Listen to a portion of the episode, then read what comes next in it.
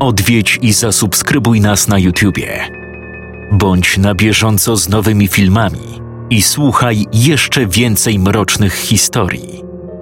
Mystery TV Więcej niż strach.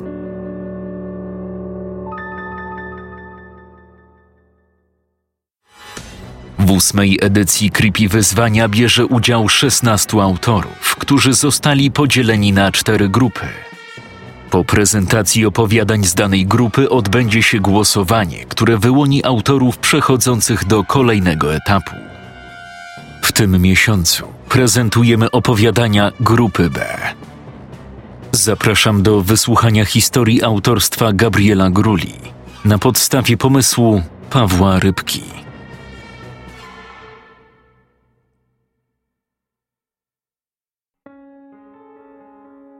Dokładnie w 1988 roku, na przełomie marca i kwietnia, przez małą wioskę w Lubelskim przetoczyła się fala brutalnych zbrodni. Nazywano je różnie: fala zła, rzeź w Lubelskim czy krwawa wiosna, aby wymienić tylko najpopularniejsze określenia. Wydarzenia przerażały brutalnością, bezwzględnością, przyprawiając o ciarki, a w niektórych sytuacjach o odruch wymiotny nawet najbardziej doświadczonych milicjantów. Sprawą zainteresowałem się w 2015 roku za namową anonimowego informatora. Wiem, że interesuje się pan wszelkiego rodzaju niewyjaśnionymi, tajemniczymi sprawami. Proponuję zgłębić temat i to jak najszybciej. Od razu mówię, że nie będzie łatwo. Powyższe słowa, wypowiadane w tajemniczo brzmiącej manierze, przemówiły do mnie na tyle, bym zanotował wszelkie podane przez rozmówcę wskazówki. Następnie, podążając ich tropem, dotarłem do akt tajemniczej sprawy. Faktycznie nie było łatwo. Trzytomowy zbiór znajdował się w policyjnym archiwum pod stosem tomów wielu zapomnianych spraw. 29 marca 88 roku. Zaginięcie Mariana Laleka i Włodzimierza Kuźminiaka. Wedle ustaleń mężczyźni zajmowali się kłusownictwem. Tego dnia weszli na łowy, po czym wszelki ślad po nich zaginął. 30 marca zniknięcie Anny Beresz. 34-letnia kobieta wyszła z domu do pobliskiego sklepu, nigdy nie wracając. 31 marca odnaleziono zamordowaną rodzinę państwa Kołodziejczaków. O całym incydencie powiadomił organa ścigania przyjaciel rodziny, niejaki Marcin Dukczyk. Tego samego dnia, trzy godziny po dokonaniu zgłoszenia, mężczyzna popełnił samobójstwo. Ciało 27-letniego Mirosława Kołodziejczaka leżało rozczłonkowane w poszczególnych częściach domu.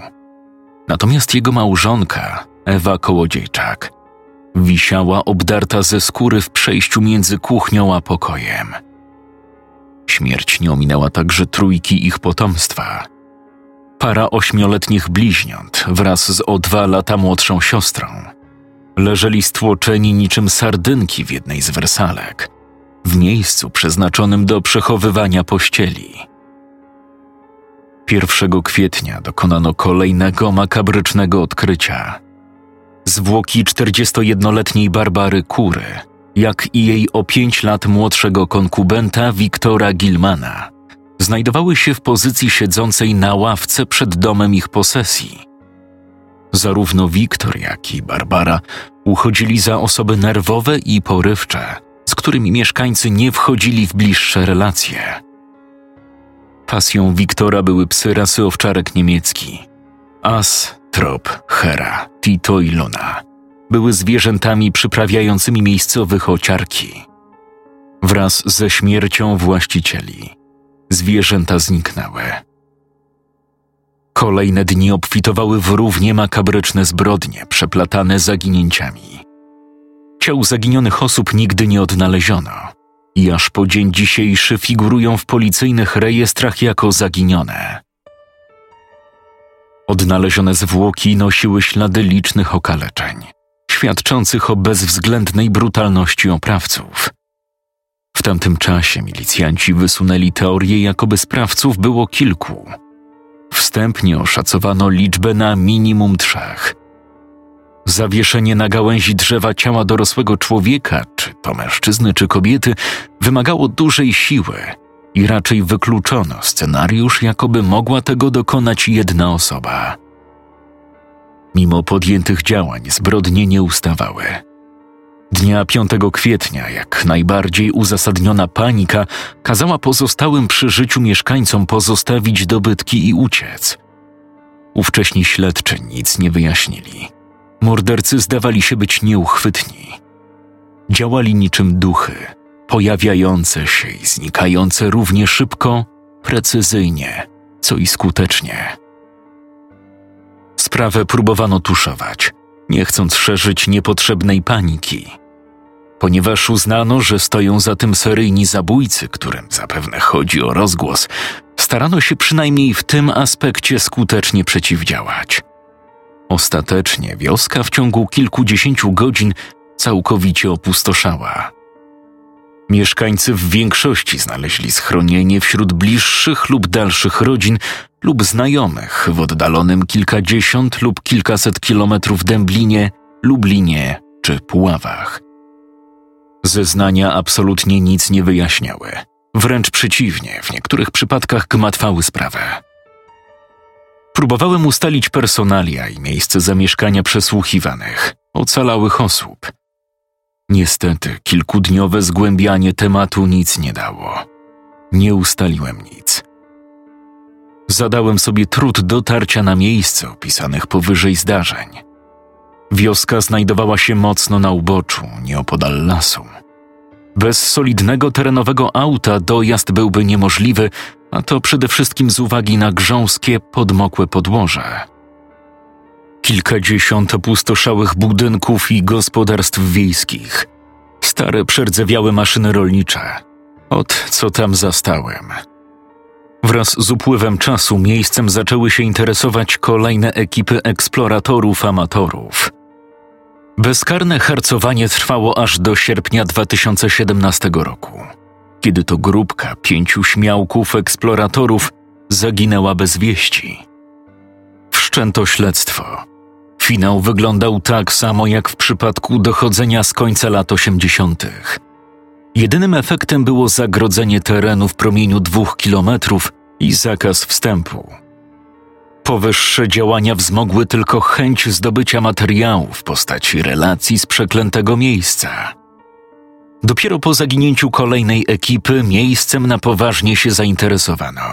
Uczyniło to wojsko. Przełom nastąpił 17 października 2018 roku.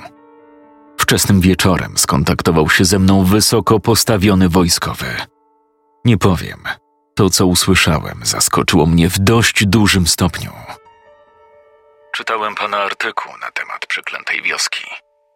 To nie do końca tak. Proponuję panu spotkanie. Do pierwszego doszło w kawiarni mieszczącej się w centrum handlowym Promenada w Warszawie. Już po krótkiej wymianie zdań człowiek wydał mi się znajomy. Rozpoznałem w nim nikogo innego jak emerytowanego obecnie pułkownika Antoniego Trzecia. Trzeć, jak sam twierdzi, nadzorował w latach 2017-2018 ściśle tajny projekt, określany kryptonimem Waga Rozmówca zdecydował się na wywiad, czyniąc to w imię cokolwiek by to miało nie oznaczać dobra ludzkości. Padające z jego ust odpowiedzi były lakoniczne, jak to w przypadku wojskowego. Na koniec rozmowy miał mi zostać przekazany pendrive. Wspomniany pendrive zawierał przeszło godzinny materiał nakręcony przez pierwszych zaginionych eksploratorów. Czy nie obawia się pan spotkania z dziennikarzem? A raczej jego konsekwencji w postaci chociażby odwiedzi na BW? Absolutnie. To akurat żaden problem. Co wiadomo o tym miejscu? Prowadzone na przełomie lat 80. i 90. śledztwo w większym stopniu przysłużyło się zacieraniu śladów niż ich zbieraniu.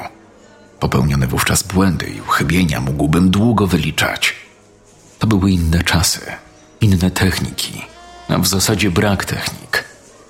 Oni mogli wyjaśnić sprawę zabójstwa żony przez pijanego męża na, dajmy Żoliborzu, Mokotowie czy Grochowie, ale nie sprawę takiego kalibru. No, być może o to chodziło. Nie. Sprawa przerosła pracujących przy niej ludzi. Czytałem akta sprawy. Przesłuchiwani nie ma żadnych przesłuchiwanych. Wszyscy zginęli jednego dnia. To była rzeź. Akta są spreparowane na potrzeby właśnie takich wścibskich osób jak pan. Jedyna prawda dotyczy zaginionych i okoliczności odnalezienia niektórych ciał. Miejsce, które pan zapewne widział, też zostało spreparowane. Jest to mistyfikacja mająca prowadzić donikąd, w ślepą uliczkę. Zadano sobie w tej materii sporo trudu. Bezsens. Być może o cel takiego, a nie innego działania trzeba by zapytać decyzyjne na tamten czas partyjne osoby. Byłem zbyt, że tak powiem, cienki, by mieć na cokolwiek wpływ. W tamtym czasie na całym projekcie położyli łapę nasi sąsiedzi z wschodniej granicy. Jedyne autentyczne akta, jakie istnieją, zostały utajnione przez KGB i leżą w moskiewskich archiwach. Dlaczego dopiero teraz zainteresowano się sprawą? Jak mówiłem, kluczowe zdarzenia miały miejsce na przełomie lat 80. i 90. poprzedniego wieku. Mordercy tak szybko jak się pojawili, tak zniknęli. Upadek ZSRR, transformacja, walki o stołki. Państwo miało w tamtym czasie inne priorytety. Sprawą zainteresowano się dopiero w roku 2017, po tym jak zaginęło pierwszych pięciu eksploratorów. Do tamtego momentu w tamtym rejonie nic się nie działo. Na początku była to sprawa kryminalna. Zaznaczam na początku. Zapisy kamer odnaleziono dwa miesiące później podczas prowadzonych czynności w związku z zaginięciem drugiej ekipy eksploratorów. Wtedy wkroczyło do akcji wojsko. A sprawa domniemanej wiedźmy z Brzeźc? Są to dwa zgoła odmienne zagadnienia. Wiedźma z Brzeźc jest bardziej legendą. Jakie są powody zaangażowania w sprawę wojska? Proszę obejrzeć zapisy kamer. Rozmowa trwała nieco ponad 15 minut. Wstępnie umówiliśmy się na jeszcze jedno spotkanie, które miało nastąpić po tym, jak zapoznam się z zawartością nośnika. Godzinę później zasiadłem przed telewizorem.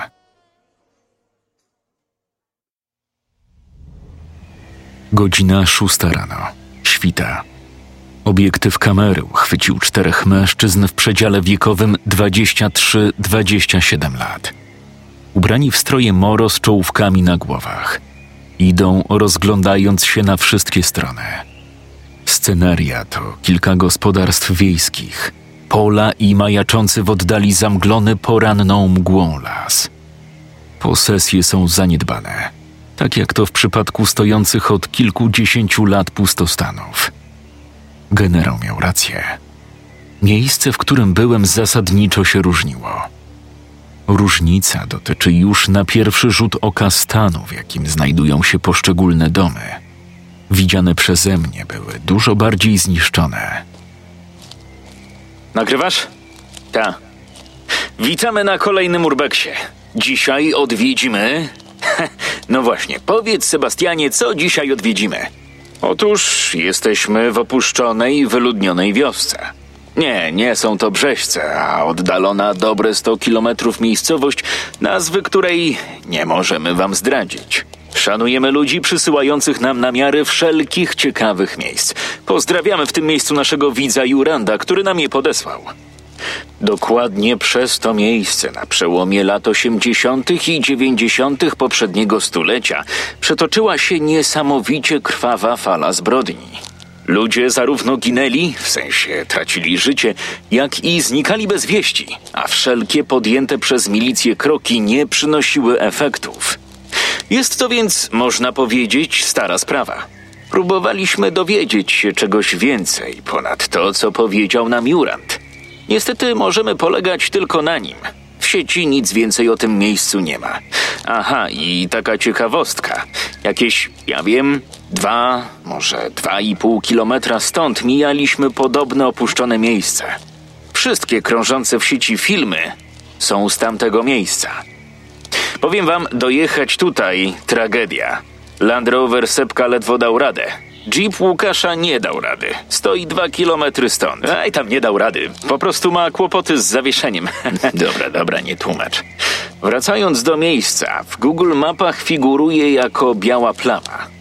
Tak, więc z poglądu zarówno GPS, jak i satelitarnego nici. To jak? Dzielimy się na dwie ekipy? Tak. Jedna niech zacznie od budynku z zarwanym dachem, druga od trzypiętrowego domu. Następne 40 minut jest zapisem z kolejno eksplorowanych budynków. Co dziwne, budynków zachowanych wewnątrz niemalże w nienaruszonym stanie. Rzecz jasna, ślady nadgryzienia zębem czasu są chociażby w postaci zarwanego dachu czy sporej warstwy kurzu osiadłej na każdym meblu. Niemniej widać, że zarówno złomiarze, jak i amatorzy wszelkiego rodzaju grabieży nie mają pojęcia o tym miejscu, a przynajmniej nie udało im się tu dotrzeć. Zyskuje pewność, że w aktach sprawy mowa jest o zupełnie innej lokalizacji. Pierwszy raz jestem w takim miejscu. Niesamowite. Wszystko wygląda tak, jakby miejscowi kilkadziesiąt lat temu po prostu wyparowali. Aż nie chce się wierzyć, że najprawdopodobniej jesteśmy jedynymi z pierwszych odwiedzających to miejsce. Zapis kamery przeskakuje na relację ekipy numer jeden. Scenarią jest duży pokój jednopiętrowego domu z zarwanym dachem. Jesteśmy w miejscu, gdzie wedle pozyskanych informacji znaleziono zamordowaną rodzinę. Zmasakrowane zwłoki głowy rodziny leżały na wersalce, sugerując, że mężczyzna został zaskoczony w trakcie snu. Oko kamery wędruje po pokoju, ukazując szafę, łóżko, niewielki stolik. Konsekwencją każdego wykonanego kroku jest skrzypienie wiekowej, drewnianej podłogi. Chodź szybko, to chyba są ślady krwi.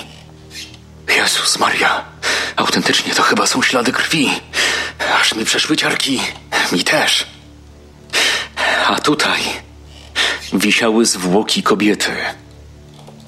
Obiektyw ukazuje sufit, a konkretnie drewniany włas, będący wejściem na strych. Budynek ma dość specyficzny rozkład pomieszczeń. Wejście prowadzi do sieni. Stamtąd przechodzi się do kuchni, potem do pierwszego pokoju i malutkiej łazienki. Już wcześniej widziałem coś takiego. Tak. Zdaje się w miejscowości Prażmów widzieliśmy rozkład pomieszczeń bliźniaczo podobny. Dokładnie w budynku z wiszącym na ścianie plakatem Pulp Fiction. I znów ekipa numer dwa. Tutaj, w tym domu, znaleziono zwłoki trójki dzieci. Aby nie skłamać, w stojącej pod oknem wersalce, w miejscu przeznaczonym na pościel, leżała para bliźniąt i ich starsza? Tak, zdaje się, starsza siostra. Wszyscy stłoczeni jedno obok drugiego. Mordercy nie oszczędzili także ich rodziców. 60 minut filmu zlatuje niczym z bicza strzelił. Mężczyźni zwiedzili łącznie siedem posesji. Trudno jednoznacznie stwierdzić, ile części ostatecznie będzie. Kluczową rolę odegrają baterie. Możecie być spokojni. Odwiedzimy każdy budynek, a jak trzeba będzie, wrócimy. Bez dwóch zdań jest to miejsce numer jeden na urbexowej mapie nie tylko Polski, ale i Europy. To jeszcze nie finał. Specjalnie na koniec dla najwytrwalszych mamy coś ekstra. Udamy się na oddaloną 300 metrów od ostatniego budynku Polanę, a tam. No właśnie. Co tam zastaniemy, niech będzie dla Was niespodzianką. Wspomniana polana była pełna kopców, wśród których znajdowało się kilka niedużych, kilkunastocentymetrowych, porośniętych mchem piramid. Dwóch śmiałków natychmiast przystąpiło do ich rozkopywania. Odsłonięte kolejno tablice ukazywały napisy wykonane nieznanym rodzajem pisma. Pierwszy raz widzę coś takiego. Nie wierzę. Widzieliście kiedyś coś takiego? Nie. Pytanie do widzów. Może ktoś z Was potrafi rozszyfrować widniejące tu napisy? Co oznaczają? Kto może być ich autorem? Chodźcie tutaj szybko. Musicie to zobaczyć. Operator kamery szybkim krokiem idzie w stronę kolegi. Na jednym z drzew wyryty był, najprawdopodobniej ostrzem noża, napis Et in Srokowice Ego. Już gdzieś ten napis widziałem. Ten? No nie ten dokładnie. Et in Arcadia Ego. Chyba. Hmm, chyba na jakimś obrazie. Yy, tak, tak, na pewno na obrazie. Yy, teraz sobie nie przypomnę. Ach, kurwa. Yy, już wiem. Nikolas Pusin, czy jakoś tak. To znaczy, ja śmierć w Srokowicach też jestem. Ach, trzeba przyznać, lokalizacja nie przestaje zaskakiwać. Macie plaster? Skaleczyłem się. Powinienem gdzieś tu mieć. Spójrzcie na symbol. Obiektyw kamery wędruje na odkopaną, niewielką kamienną płytę, odnajdując znajdującą się na niej naturalnych proporcji twarz. Dzięki opcji zoom operator robi zbliżenie. Twarz nie jest wyrzeźbiona, a jakby wtopiona w płytę. Pierwsze, co przychodzi mi na myśl, to Gwiezdne Wojny i zahibernowany, uwięziony w karbonitowej płycie Han Solo. Materiał, z którego wykonana została twarz, przypomina metal, być może stop metali. Na tym jednak nie koniec. Oblicze z całą pewnością nie należy do człowieka. Nieproporcjonalnie duże oczy – Brak nosa i uzębienie charakterystyczne raczej dla dzikich zwierząt typu lew, tygrys przyprawiają o lęk. O kurczę, stary. Autentycznie czuję ciarki na plecach. No, ja też. Myślę, że na dzisiaj wystarczy. Zawijajmy się stąd. Nie chcę tu dłużej być. Jestem za. Zróbmy fotkę i spadajmy. Dobra, lecimy. Masz plaster? Ufaj, dałem niechcący płytę. Już szukam. To by było na dzisiaj wszystko. Musicie przyznać, że trafiliśmy prawdziwą perełkę.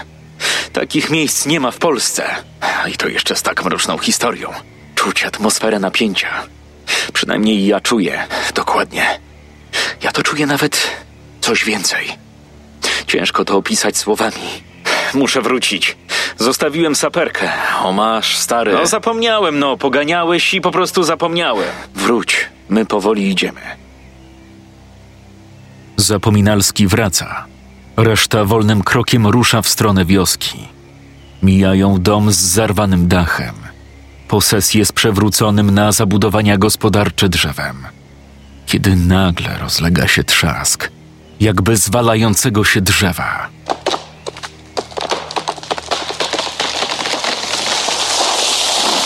Słyszeliście? Co to było? Ja pierdolę, to nie jest zabawne. Kurwa mać. Wracamy po Krystiana. Wszyscy? No raczej.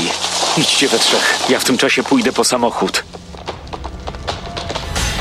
Docierający od strony polany krzyk był przerażający. Co gorsza, zwolna przechodził w zawodzenie. O, kurwa, kurwa, nie idę tam, pierdolę. Ja też tam nie idę. Pojebało was? Chcecie go zostawić? Sorry, ale ja spadam. Ja też. Kurwa.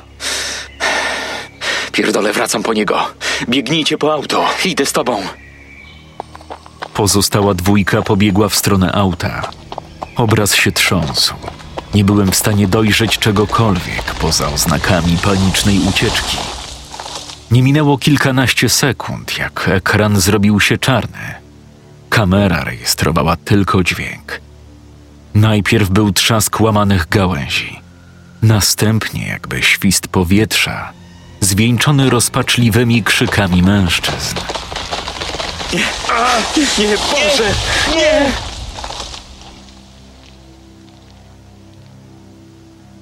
Nastała cisza. Przetarłem czoło spoconą dłonią. Co to w ogóle ma być?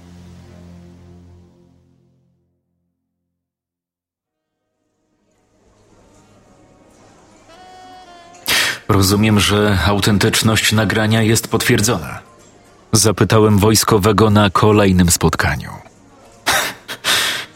Pierwszej kolejności sprawdziliśmy, czy to nie mistyfikacja. Nie, to nie żaden fotomontaż. Nie my pierwsi się z tym stykamy. To, co tam odkryli, identycznie wyglądające twarze. Mówię o tej wtopionej w kamień. Odkryto mniej więcej w tamtym okresie w Mezoameryce, konkretnie w Meksyku. Potem była Rosja, która wszystko utajnia i nie sposób nawiązać z nimi jakiekolwiek współpracę.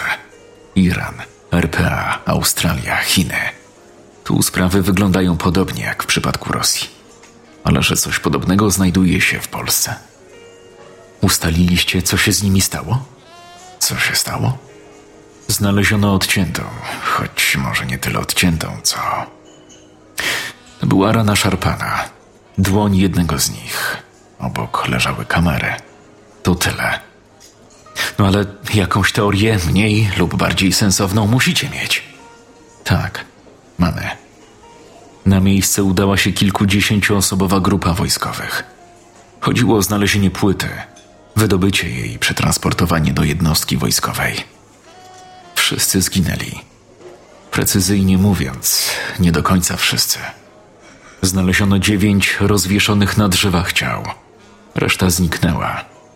Po prostu zniknęła. Łatwo się domyśleć, że z dużą dozą prawdopodobieństwa nie żyją. Na miejscu było mnóstwo łusek. Strzelali na oślep. Wszystko wskazuje, że nawet nie wiedzą do kogo lub czego. Po masakrze wojskowych teren przejęli Amerykanie. Otóż któryś z naszych służalczych wojskowych poszedł z tym do ambasady USA. Na reakcję nie trzeba było długo czekać. W ciągu doby zostaliśmy odsunięci od projektu. Choć nie do końca odsunięci.